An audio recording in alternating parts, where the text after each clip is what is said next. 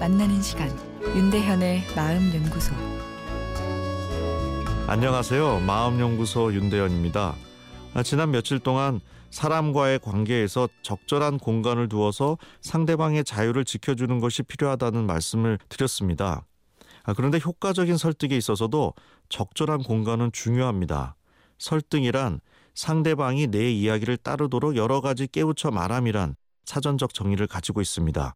상대방의 생각을 바꾸고 이것이 행동 변화까지 일으키도록 기대하는 것인데요. 친구와의 관계에서 친밀감과 의존에 대한 욕구를 지나치게 표현하면 상대방이 불편해 할 수 있는 것처럼 설득에 있어서도 논리가 결합된 강력한 권유를 지나치게 하면 오히려 상대방의 저항만 불러일으킬 수 있습니다. 이래서 설득은 심리적으로 쉬운 일이 아닙니다.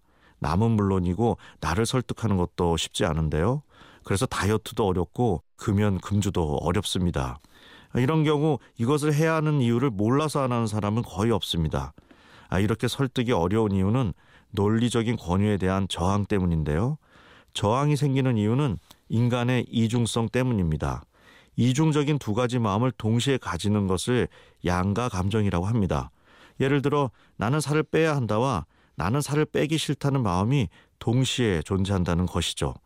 살을 빼자 나에게 권유를 하면 반대쪽 마음이 흥 빼기 싫어 먹는 게 얼마나 행복한데 하면서 저항을 보이게 됩니다. 양가 감정의 저항 심리는 스스로 자유를 지키려는 본능과 연관성이 있습니다. 인류 역사를 보면 자유를 얻기 위해 목숨도 바치는 것이 사람입니다. 그만큼 자유가 중요한 욕구인 거죠.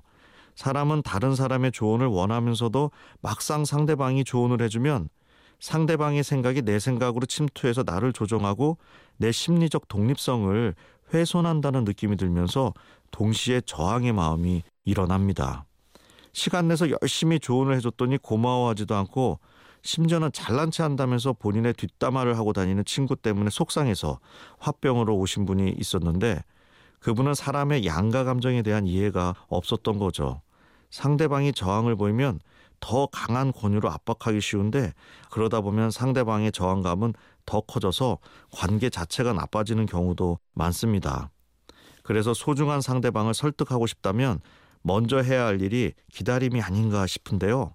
상대방에게서 변화에 대한 이야기가 스스로 나올 때까지 경청하고 기다려줄 때 저항감 없는 설득이 시작됩니다.